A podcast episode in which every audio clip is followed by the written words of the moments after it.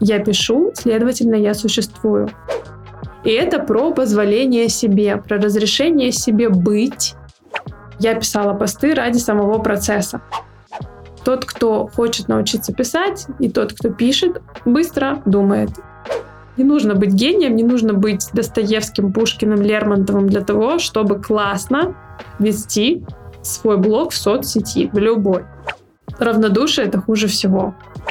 И вы очень далеко продвинетесь вперед в мастерстве работы с текстом. Поэтому, если вы все еще не публикуете свои тексты, давайте что-то с этим сделаем. Привет!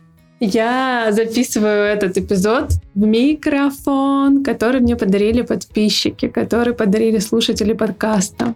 Это очень круто. Огромное спасибо. Я до сих пор под впечатлением от этого события. Вау! Это потрясающе. Спасибо вам большое. Будем дальше записывать классные, интересные эпизоды. Я буду стараться оправдывать ваши ожидания и приносить вам пользу и радость своими подкастами. Итак, это подкаст «Мари, говори». И с вами Мария Санакоева, писательница, предприниматель и молодая мама. И это подкаст о блогинге, копирайтинге и поиске себя в 30+. Здесь я осмысляю свой опыт, рассказываю секреты работы в соцсетях, а еще зову гостей, с которыми мы исследуем мышление, карьеру, саморазвитие, отношения и женские роли в этом непостоянном мире. Слушайте новые выпуски каждый вторник и не забудьте подписаться на подкаст. Ну и как всегда, поставьте звездочки, колокольчики, плюсики и все такое. Это важно для того, чтобы подкаст рос, развивался. Он еще пока совсем малышочек, и ему нужна поддержка обсудить этот эпизод и задать вопросы к нему или, в принципе, мне можно в телеграм-канале «Мари, говори». Он называется так же, как этот подкаст. И ссылка на канал есть в описании.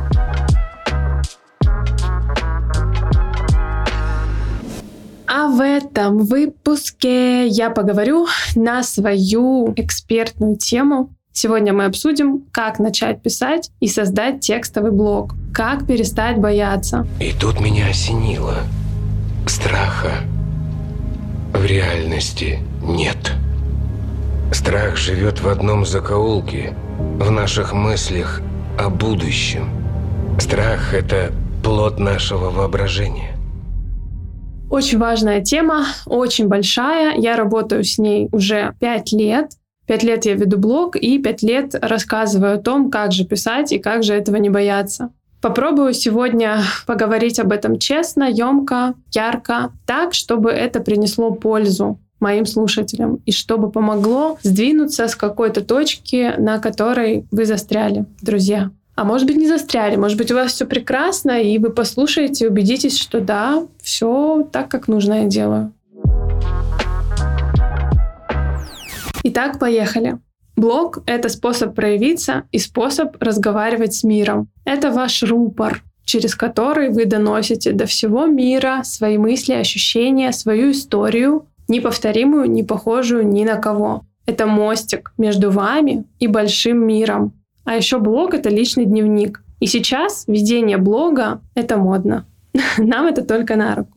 Когда-то блогеры были фриками, а сейчас они стали селебами. Сейчас быть блогером — это престижно. И, в принципе, с одной стороны, нам это очень на руку, потому что не нужно прорубать дорогу сквозь чащу. С другой стороны, это на нас же и давит, потому что мы думаем, что если уж я блогер, то я должен быть большой, сильный, масштабный, известный, популярный. А если я маленький котеночек, маленький малышочек, то мне страшно, мне стыдно. Да кто я вообще такой? И вот это вот все. Но важнее всего то, что ведение блога — это терапевтично. И это самое-самое крутое, что я точно знаю о блогинге. Когда ты ведешь блог, ты растешь, ты расширяешься, ты становишься объемнее, ты больше в себя вмещаешь и больше можешь отдать другим. И для меня основной инструмент блогинга — это, безусловно, тексты. Тексты — это ваш голос. Голос, которым можно говорить с миром, с огромной аудиторией, о которой раньше когда-то можно было только мечтать очень многим, очень талантливым людям. Они пробивались через э, номенклатурные препоны, препятствия, цензуру и травлю для того, чтобы их печатали. Сейчас у каждого из нас есть уникальная, удивительная, потрясающая возможность быть услышанными и быть напечатанными самими собой. Нам не нужно спрашивать ни у кого для этого разрешения, кроме себя. И мне очень удивительно и печально, и я хочу с этим что-то сделать, то, что мы сами себе мешаем. То есть у нас уже нет цензоров, нет каких-то инстанций, которые решают, допустить ли наш текст до аудитории или нет. Нет же, мы сами себе вот эти свирепые цензоры. Ну, не надо так. Давайте по-другому, давайте с любовью к своему творцу, к своему писателю относиться. Кстати, насчет внутреннего писателя. Мы русские, с нами текст. Вот что я вам скажу. Мы читающая нация, мы пишущая нация, и нам можно, нужно это делать. Ну, как-то так, да, пусть оно звучит немножечко пафосно, но это мое ощущение, я его протестировала об реальность много раз. Часто вижу, что люди, которые действительно умеют доставать изнутри, из души сердца что-то красивое и облекать это в тексты, в буквы, почему-то долго себе этого не разрешают, долго себя блокируют и сомневаются. И вот с этим страхом я бы не сказала, что это синдром самозванца. Знаете, это что-то другое. И даже не страх чистого листа. Нет, это что-то другое. И вот это что-то другое, что мешает очень многим публиковать свои тексты в соцсетях, я и хочу поисследовать в этом выпуске. Наша тема сегодня — как начать писать и создать текстовый блог, как перестать бояться.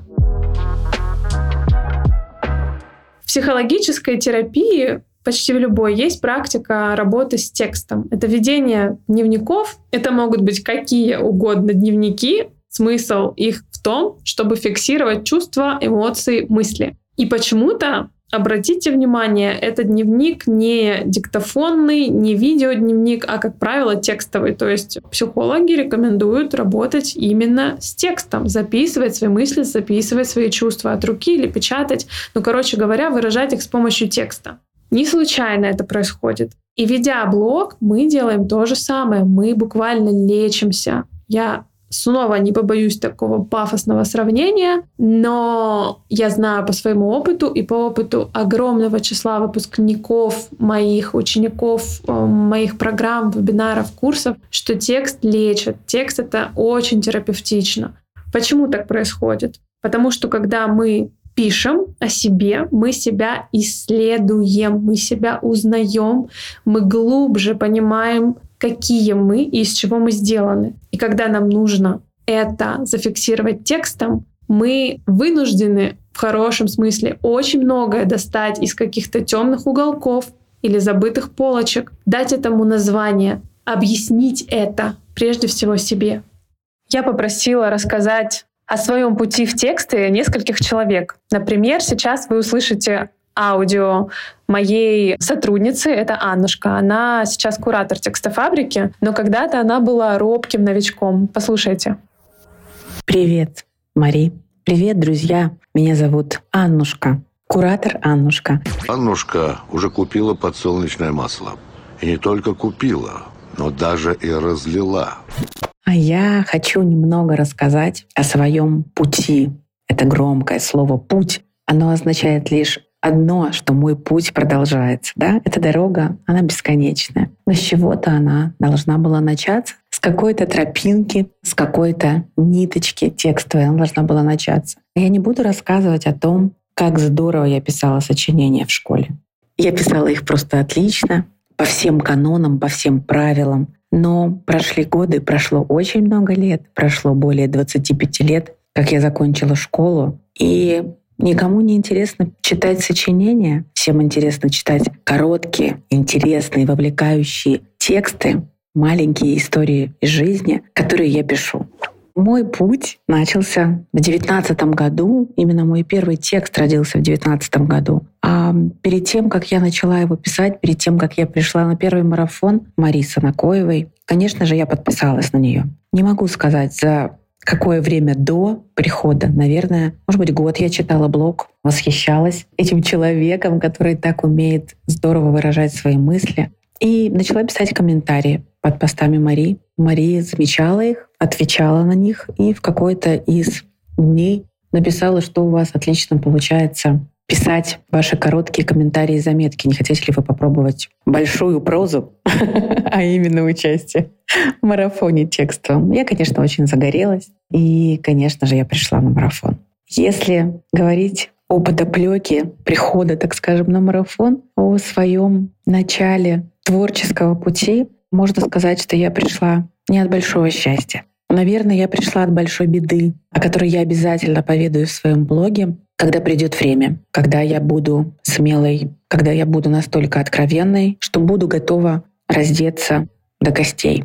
Пока я не готова рассказать об этой истории своей жизни, но могу сказать, что как у каждой женщины приходит момент, когда материнство захлестывает с головой, когда отношения с мужем превращаются из счастливых в очень счастливые, а порой невозможно счастливыми. И тогда хочется кому-то рассказать об этом. Не просто рассказать подруге, не просто рассказать маме, а хочется написать об этом, поделиться этой личной историей. И чтобы кто-то прочитал, и кто-то подумал, боже мой, я не одна, ведь у меня тоже так.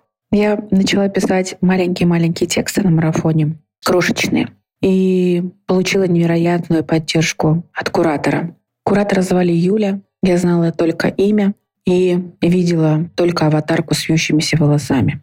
Но потом я услышала ее голос ночью в директе Инстаграма. Она говорила о том, что мои фразы, мои четыре или пять предложений тронули ее до глубины души, что они дотронулись до сердца, что она прочувствовала все буквы и увидела девочку, которая бежит по полю. Я писала о своей дочери, я писала о себе, я писала о своих воспоминаниях. Коряво, как мне кажется, и не очень интересно. Но я его написала, и этот текст вызвал отклик. Я его опубликовала. Я была смелая, невероятно смелая. Я закрыла глаза, выключила интернет и не спала всю ночь. Мне казалось, что утром мне напишут о том, что я сошла с ума, зачем я это делаю, что ты хочешь этим сказать. Но этого не произошло. Этого не произошло, и наоборот, произошли удивительные изменения в моей жизни. Я стала писать дальше, я стала получать отклик от читателей. Я пошла на курс, я выучилась на курсе, который дал мне профессию, который пустил меня в самое лоно текстофабрики. И теперь я работаю куратором и читаю тексты студентов с таким же благоговением, как когда-то прочла мой текст Юля. И этот опыт самоизучения, саморефлексии, связанный с написанием текстов, он потрясающий. Он очень сильно нас выращивает. Поэтому я убеждена, и я снова вижу это в своей практике, в своей работе постоянно, что люди, которые умеют писать, либо учатся этому, как-то работают с текстом, они очень круто знают самих себя, они разбираются в других людях, и они быстро думают они буквально очень шустро соображают, потому что когда мы пишем тексты, мы учимся думать и делаем это очень быстро, все быстрее с каждым новым текстом.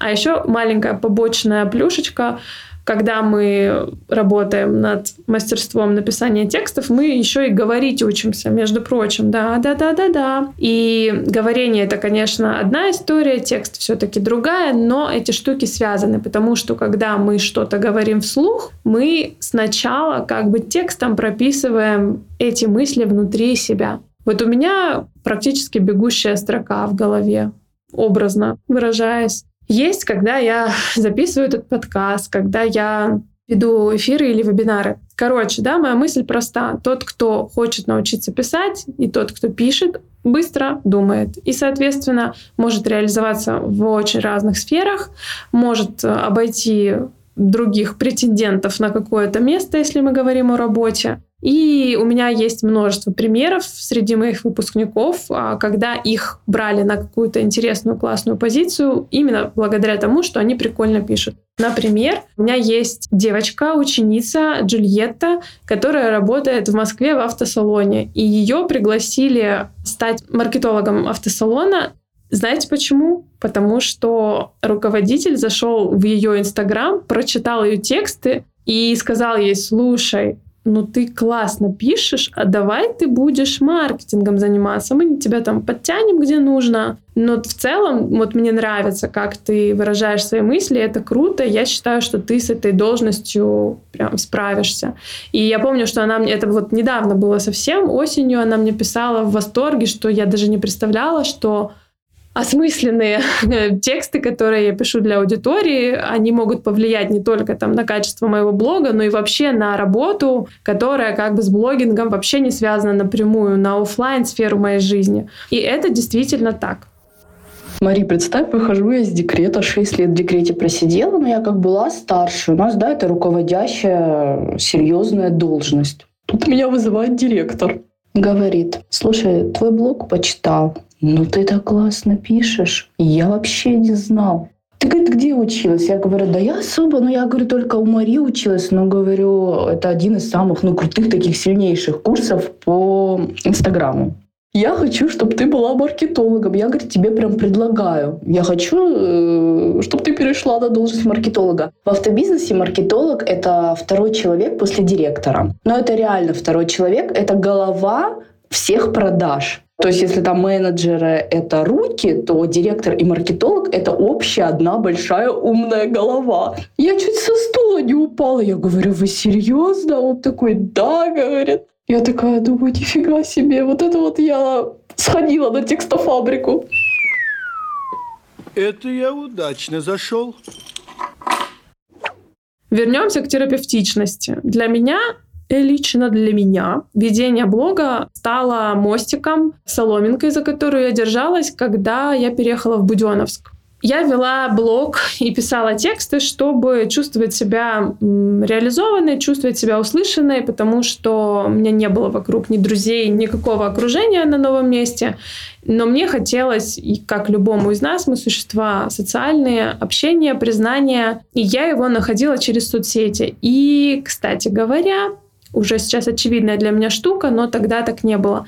У многих, очень многих женщин, когда они выходят в декрет, случается такой факап. Отваливается старое окружение, отваливается коллектив рабочий, отваливаются какие-то друзья, жизнь центрируется вокруг малыша, и все меняется, абсолютно все, и ты остаешься одна как бы. Об этом мало говорят, но на самом деле мамы они очень одинокие часто. И я с этим связываю феномен мамского блогерства в нашей стране. У нас самые, ну, одни из самых популярных, интересных, клевых, успешных блогеров — это блогеры-мамочки, либо те, которые начинали как блогеры-мамочки. А все почему? Потому что у женщины в декрете есть просто бешеная тяга к реализации, и часто из-за жизненных обстоятельств чуть ли не единственным способом эту реализацию получить являются соцсети. Если говорить обо мне, то сначала я писала тексты и вела блог ради самого процесса. Мне нравился процесс, доставлял удовольствие, создавал у меня чувство нужности своей, чувство развития, и лишь потом это выросло в бизнес. Изначально никаких планов по обучению кого-то там у меня не было. Я писала посты ради самого процесса, потому что меня это удерживало, мне давало это опору. По факту я занимаюсь обучением людей писательскому мастерству, копирайтингу с апреля 2018 года, то есть уже пять лет. Я знаю, чего боятся люди, когда думают о том, что они бы хотели вести свой блог и публиковать свои тексты. Может казаться, что если очень страшно, выход в том, чтобы вести блог просто визуальный, просто красивые картинки, просто уже сейчас красивые рилсы эстетичные, и этого достаточно. И, в принципе, это безопасней. Но на самом деле блогу нужна начинка, блогу нужны смыслы, ваши смыслы. Они зажигают и вас, и других людей. А люди, подписчики, аудитория всегда приходят на энергию.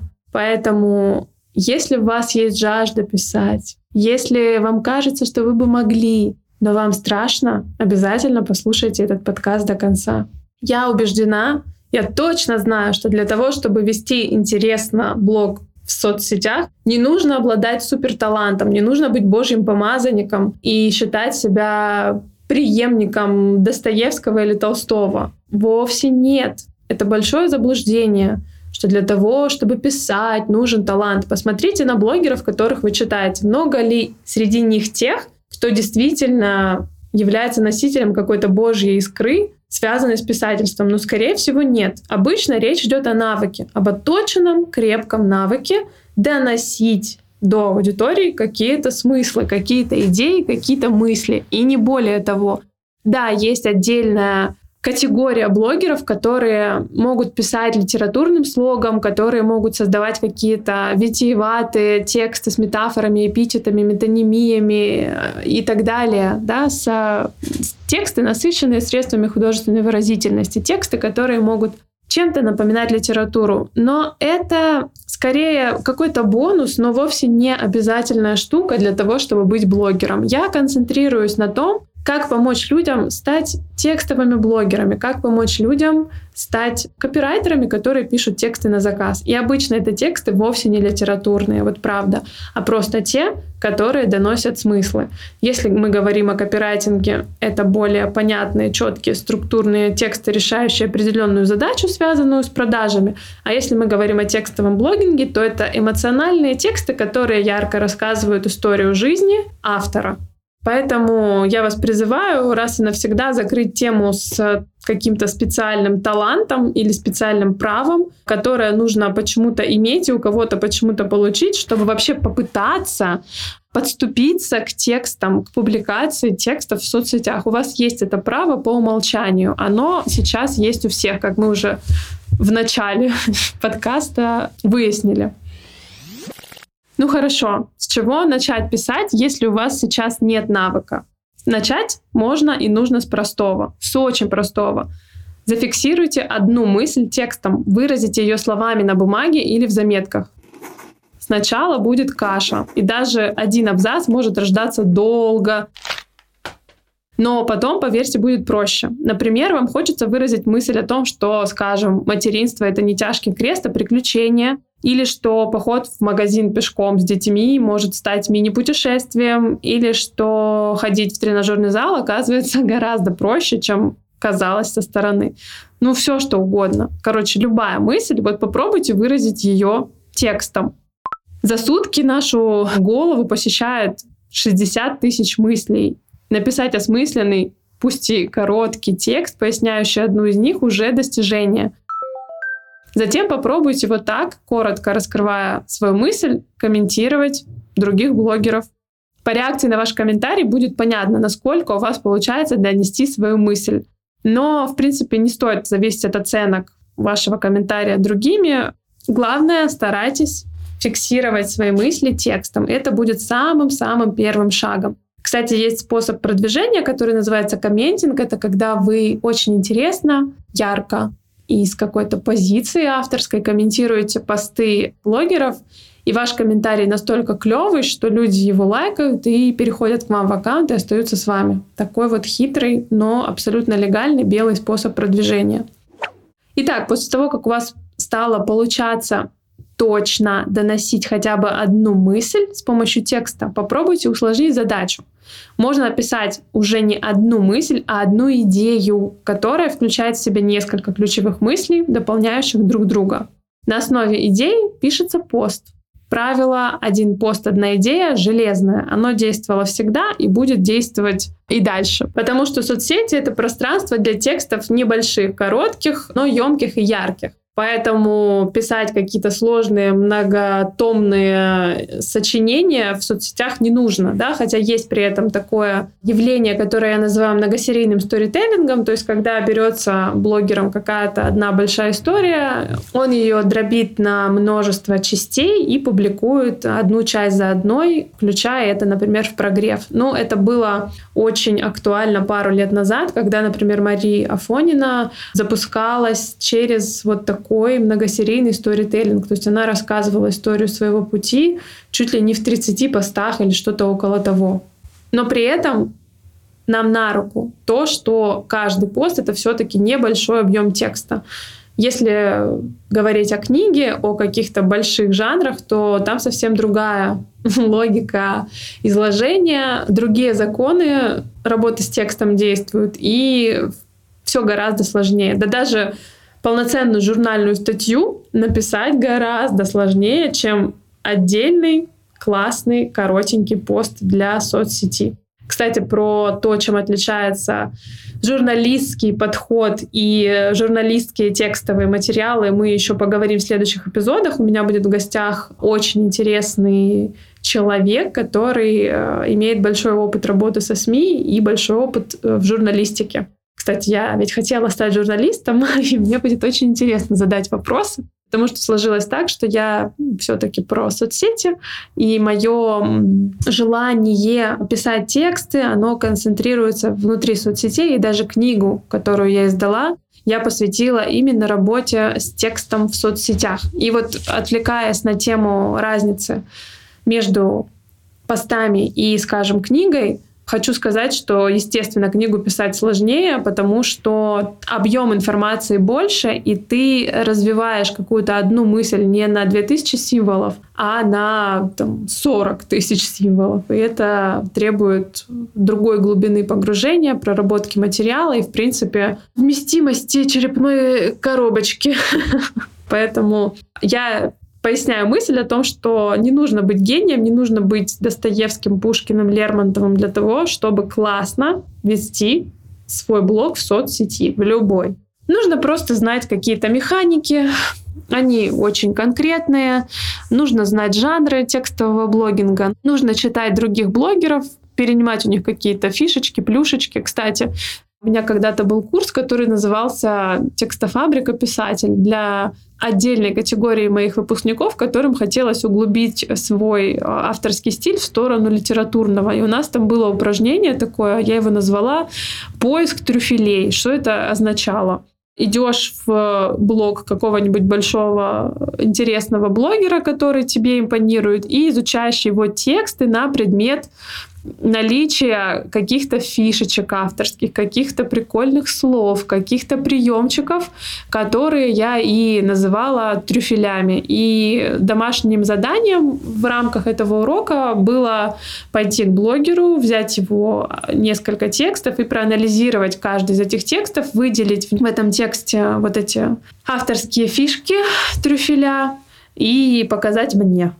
Это все упражнение по оттачиванию своего авторского стиля. То есть вы, когда обращаете внимание, через какие приемы действует другой автор, вы нащупываете свой собственный стиль.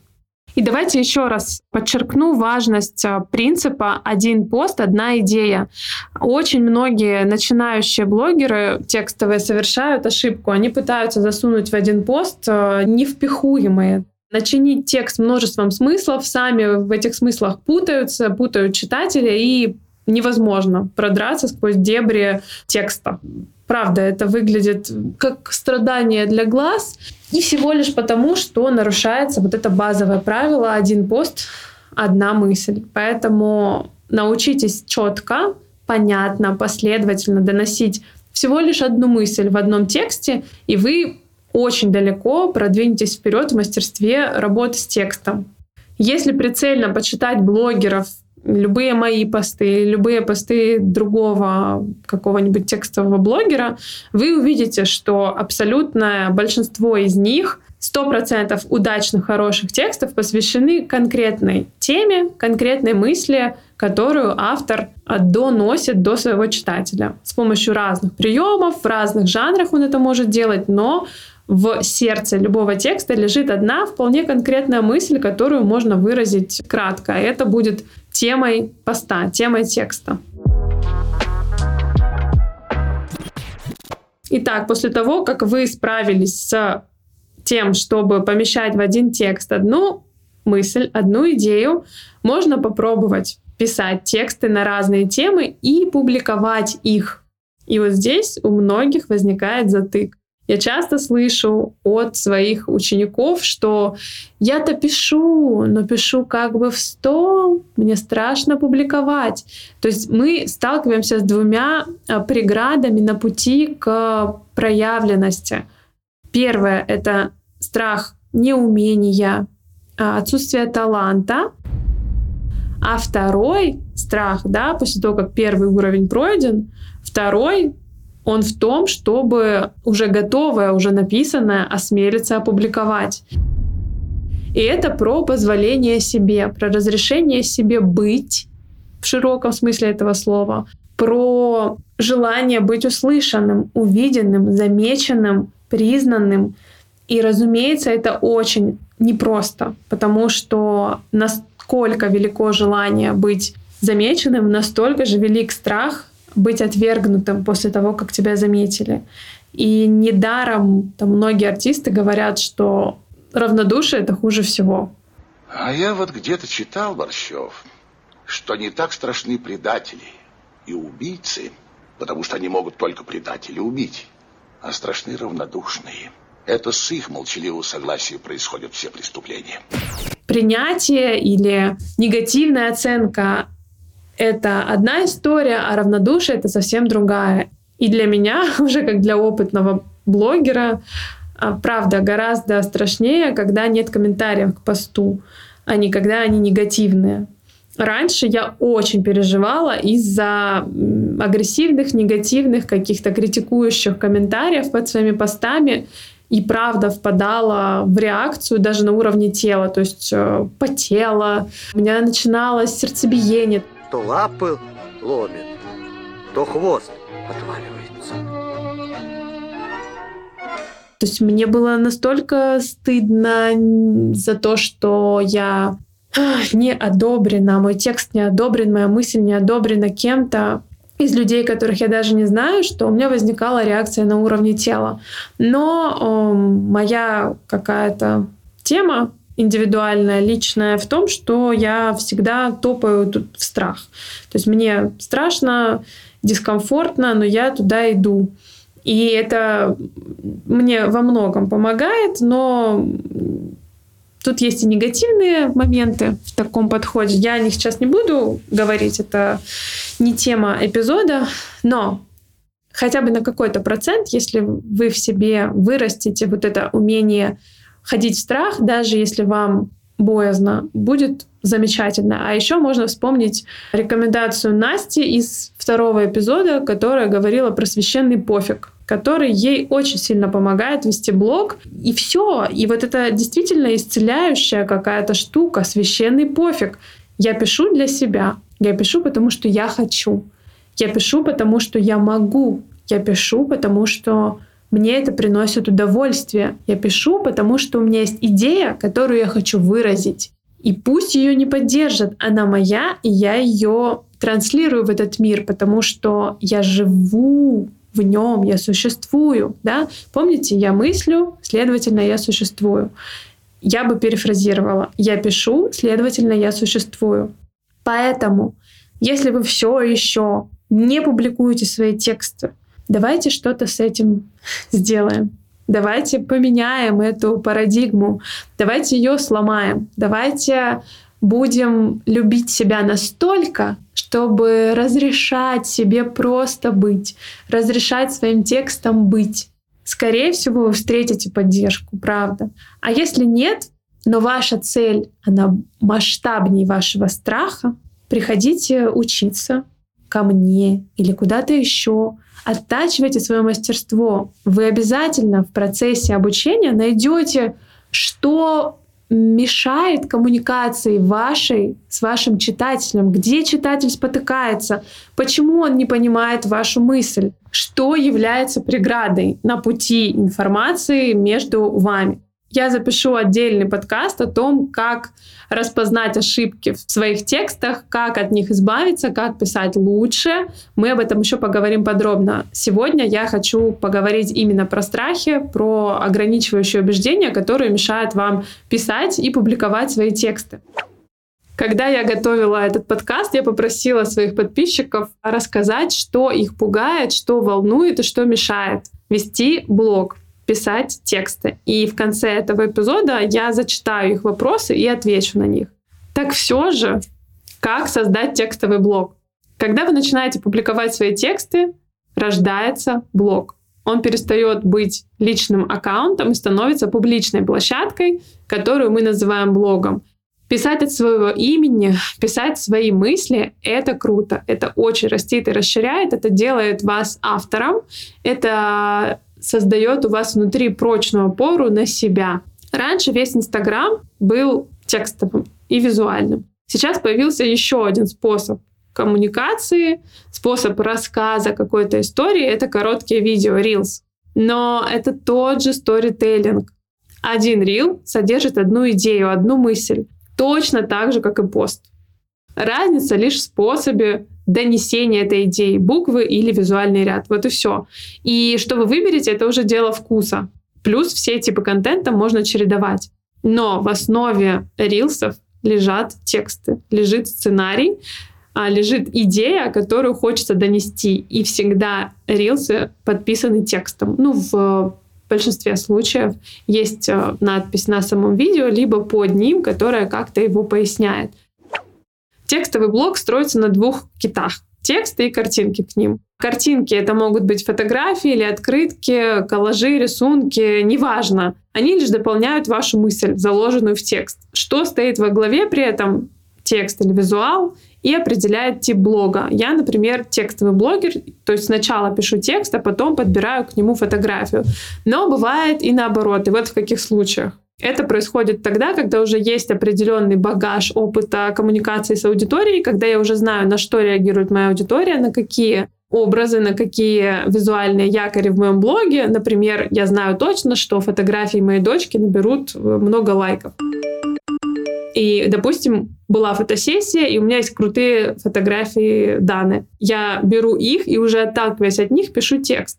То есть я в данном случае ставлю как точку отсчета, да, как точку опоры фотографию, и вокруг нее уже наращиваю текст. Но гораздо чаще все происходит наоборот. У меня возникает какая-то идея, я ее достаю из себя, либо беру откуда-то извне, из мира, из а, общения с друзьями, из новостного контекста, из инфополя, откуда угодно. Я беру мысль и я упаковываю ее в текст, в пост. И уже по итогу написания этого поста я подбираю к нему какую-то картинку, какую-то фотографию, либо делаю специально. То есть здесь порядок действий может быть любым. Но в целом, если ваш блог определяют тексты, то это текстовый блог. Многих волнует частота постинга, но, наверное, это не то, что должно как-то заботить уж очень сильно, потому что гораздо важнее, в принципе, писать и публиковать. И частота, она уже будет зависеть от того, насколько много удовольствия вы получаете от этого процесса. Если вам в кайф, если вам нравится, и вы ловите обратную связь от своей аудитории, то вы, конечно же, захотите и будете постить чаще. Если процесс идет с пробуксовкой, то нужно какой-то минимум постов все-таки делать в неделю. Я бы сказала, что самый нижний порог при низких темпах а, наращивания аудитории, при каком-то сдержанном росте, да, при подобных вещах, один пост в неделю. То есть это нижний порог, если вы вообще своим блогом занимаетесь или и вообще хотите как-то развиваться. Если вы в активной фазе роста, если у вас постоянно приходит новая аудитория, если вы покупаете рекламный трафик на свой аккаунт, то есть продвигаетесь, вам нужно, конечно, писать чаще. И верхней границы здесь не существует, потому что один пост может зайти классно, другой нет, и чем больше постов вы напишете, тем прикольнее будет да, по итогу. А еще есть такая штука, как удельный вес контента. Я это так называю. Что это значит? Это значит, что вы должны наработать определенную массу контента, массу текстов, которые вы публикуете. Скажем, 100 текстов. Из этих 100 текстов, даже если вы пишете плохо, да, изначально, да, на низком находитесь в каком-то стартовом уровне, из этих 100 текстов 1, 2, 10, 20 залетят. Но если вы напишете не 100, а 20, этого может не случиться вообще, то есть не залетит ни один, потому что нужно наработать определенный объем, нужно опубликовать определенный объем контента, написать определенный объем текстов, чтобы какой-то из них залетел, чтобы получить результат. Поэтому, если вы можете писать много, если это дается вам легко, не сдерживайте себя, не ориентируйтесь на какие-то э, рекомендации, советы по верхней планке количества текстов.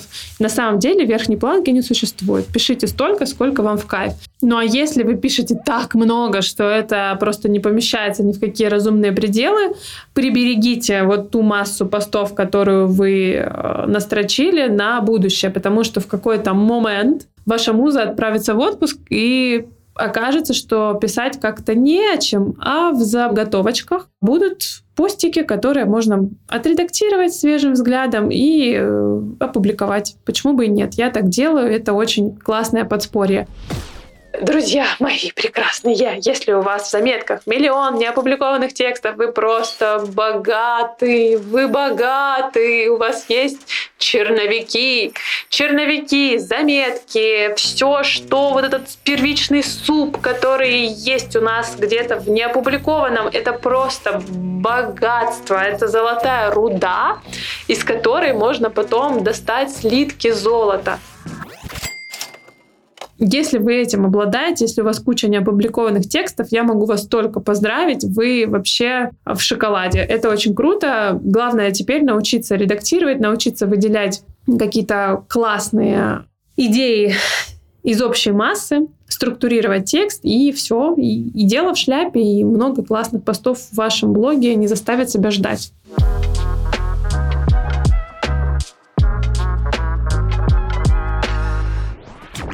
Ну и давайте еще раз подведем какое-то резюме относительно страхов. Сейчас я дам послушать аудио моего куратора Жени, которая расскажет, как она преодолевала свой страх, с чем он был связан, а затем мы послушаем вопросы подписчиков моих. Привет, меня зовут Женя, и мой путь в тексты начался еще в детстве. Я всегда любила писать, Сначала это были стихи, потом э, короткие рассказы, потом в институтские годы это были статьи в профессиональные журналы. Но так, чтобы рассказывать о своих чувствах, писать о сокровенном, о глубоком, э, на такое я решиться не могла. Я писала такие вещи в основном в стол, в свой личный дневник. Как и положено всем романтичным натурам, я вела личный дневник и туда записывала все самое-самое искреннее, настоящее и болезненное. Но потом со мной случился Инстаграм в 2017 году, когда я решила рассказывать о пути своего сына. Я мама особенного ребенка, у него есть глубокие нарушения зрения, он слепой, и у него детский церебральный паралич. И я решила, что нужно делиться опытом, рассказывать о том, как Рома развивается. И сначала это была история, что-то вроде про методичку, педагогические заметки мамы про развитие особенного ребенка. И потом постепенно через такие немного наукообразные и даже канцелярские тексты пришли тексты про внутренние душевные переживания. И больше всего перейти к таким текстам, осмелиться написать о том, что я чувствую, мне помогла аудитория. Девушки, женщины, которые так же, как и я, переживали материнство, разное и особенное, и нормотипичное. Но именно они, их отклики помогли мне сделать шаг в сторону глубинной истории. И я стала больше писать о том, как адаптироваться, как принять, как перестать корить себя, как справиться с натиском общества, которое постоянно задает вопросы, как обрести гармонию и счастье в своем материнстве. Опять же, в любом, потому что любое материнство сталкивается с трудностями и обнажает тебя.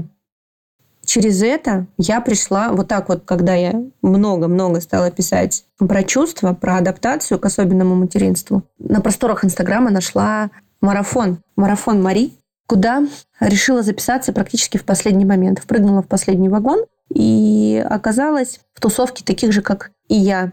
Многие из марафонцев тоже были такими девочками-отличницами, которые только-только нащупывали свой писательский стиль, свой путь. И вот это вот попадание в писательскую среду помогло мне раскрыться еще больше. Еще, еще, еще. И так каждый шаг в этом марафоне каждый новый написанный текст раскрывал меня все больше и больше. А потом со мной случился курс, где я совсем осмелела и писала честно обо всем. Училась э, раскрывать ту правду, которая была внутри меня. И так постепенно ушла и роль мамы, а вышла просто роль женщины, девушки, которая проходит личностный кризис. Все это сплелось в одну очень интересную историю. Историю автора, текстовика, который сейчас может говорить обо всем. О своих ошибках, о своих провалах, о своих достижениях и о полном принятии. И я вижу, какой отклик это находит у моей аудитории. Теперь давайте пройдемся по страхам. Как перестать бояться? Вот что мне написали мои подписчики на вопрос. Расскажите, чего боялись или боитесь до сих пор в ведении блога и в написании постов. Вот какие есть ответы. Милана. Страшно было, что не получится, что язык бедный, не такой богатый и красивый, как у других, и страшно было заявлять о себе как о копирайтере. Смотрите, здесь три фактора. Фактора страха и сдерживания своего потенциала. Первый страх, что не получится. Но это, очевидно, на самом старте происходит. Тут ответ простой.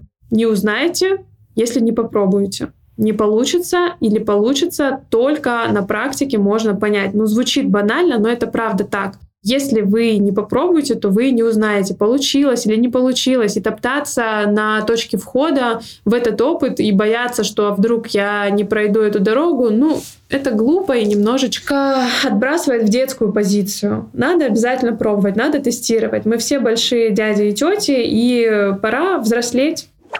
Второе. Язык бедный, не такой богатый и красивый, как у других. Но здесь все гораздо проще лексический словарный запас — это штука, которая нарабатывается. Это штука, которую можно обогатить, развить, расширить и сделать таким большим ящиком с инструментами, которые вы будете использовать в написании своих текстов. Чтобы язык был богатым и красивым, нужно делать два упражнения. Первое — читать.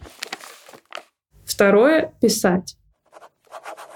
То есть, когда вы читаете, в ваш мозг попадают новые слова, новые какие-то обороты, словосочетания, новые метафоры, эпитеты, сравнения. Все это где-то складируется в голове на полочке, а когда вы пишете, вы достаете все это с полочки и учитесь этим пользоваться. Поэтому обогащение словарного запаса, оно возможно только таким образом. И это нормально, что вначале у вас он небольшой. Дальше. Страх заявить о себе как о копирайтере. Скорее всего, он упирается в необходимость как-то объясниться с родственниками, с каким-то окружением, которое может засмеять, затыкать пальцем, сказать ха-ха-ха, хи-хи-хи. Ой, ты копирайтер, а что это такое? Да зачем тебе это надо? Да там же платят копейки. Ну и там много чего говорят о профессии. Все это хрень собачья, потому что у каждого свой путь. Есть копирайтеры очень дорогие и очень высокооплачиваемые, поэтому собирательное мнение не нужно учитывать, спрашивать у специалистов, сколько они зарабатывают, и из этого делать выводы. Короче, я к чему? Не нужно посвящать тех людей, которые могут вас сбить, с вашего пути, с ваших планов, а, своей критикой, своими хихоньками, хахоньками. Делайте то, что считаете нужным, не ставя их в известность, если знаете, что поддержку не получите. Все очень просто. Если вы знаете, что вы, эти люди не поддержат вас, не нужно им говорить. И все. Если вам страшно заявить о себе как о копирайтере незнакомым людям, то это вопрос уже к навыку. Значит, есть сомнения в своем навыке. Давайте теперь послушаем короткий комментарий Лены, которая очень плотно связана с написанием коммерческих текстов. Всем привет! Меня зовут Лена Санне. Я сценарист рекламных роликов, неймер, совладелица семейного рекламного агентства и куратор курса «Текстофабрика». С самого детства меня окружали пишущие и владеющие словом люди. Это мой отец и моя бабушка. Бабуля была учителем русского языка и литературы, а папа был человеком классным чувством юмора и постоянно что-то писал. Он сочинял стихи, какие-то юморные мини-рассказы и вообще очень много читал, и мы с ним часто обсуждали Зощенко, Хармса, Аверченко. Ну, такая вот классика юмора. Когда в 2013 году я ушла в декрет, моя знакомая предложила вести группу ВКонтакте и писать о свадебном декоре. И, конечно, меня захлестнула история с текстами. Я очень много смотрела пабликов, читала блогеров ВКонтакте и понимала, что одни тексты очень заразительны, написаны настолько захватывающие, что невозможно остановиться и их хочется читать бесконечно. Другие тексты были скучными, неинтересными. Сейчас я понимаю, что все дело в волшебных пузырьках. То есть в редактуре и определенных механизмах, которым подчиняется написание текстов. Свои тексты, честно скажу, я никогда не считала гениальными. И вот однажды на просторах Инстаграма я встретила Мариса Накоеву. Меня впечатлила ее смелость. Я помню, как Мари в клетчатом платье с большим животом вела прямой эфир, и я просто за каждым ее взглядом и движением следила, и настолько резонировали те ценности, о которых она говорила, ее образ жизни, и все внутри меня находило огромный отклик. И когда я подписалась на Мари, я поняла, что она владеет магией слова. И, конечно же, захотела у нее учиться. Меня очень впечатлял сторителлинг, потому что это чудо маленькой истории, в которую погружаешься с головой. Именно так я хотела писать. Я понимала, что мой Инстаграм, он может быть личным дневником, состоящим из таких историй. И после первого марафона, в котором я приняла участие, я открыла свой аккаунт потому что до этого он был закрытым. И Мари меня как раз-таки вдохновила на это, когда сказала, Лена, ты классно пишешь, не нужно прятаться в закрытом аккаунте, открывайся, у нас здесь очень классная поддерживающая тусовка, тебя никто не будет осуждать. Все, мои писательские крылья, они не просто проклюнулись, они окрепли. И я поняла, что с текстами можно не просто дружить, а в них можно влюбляться. И после того, как я закончила курс, меня Мари пригласила в команду быть куратором. Это, конечно, были невероятные эмоции. Я даже и мечтать об этом не могла. В общем, можно сказать, что Мари — это действительно крестная фея моих текстов.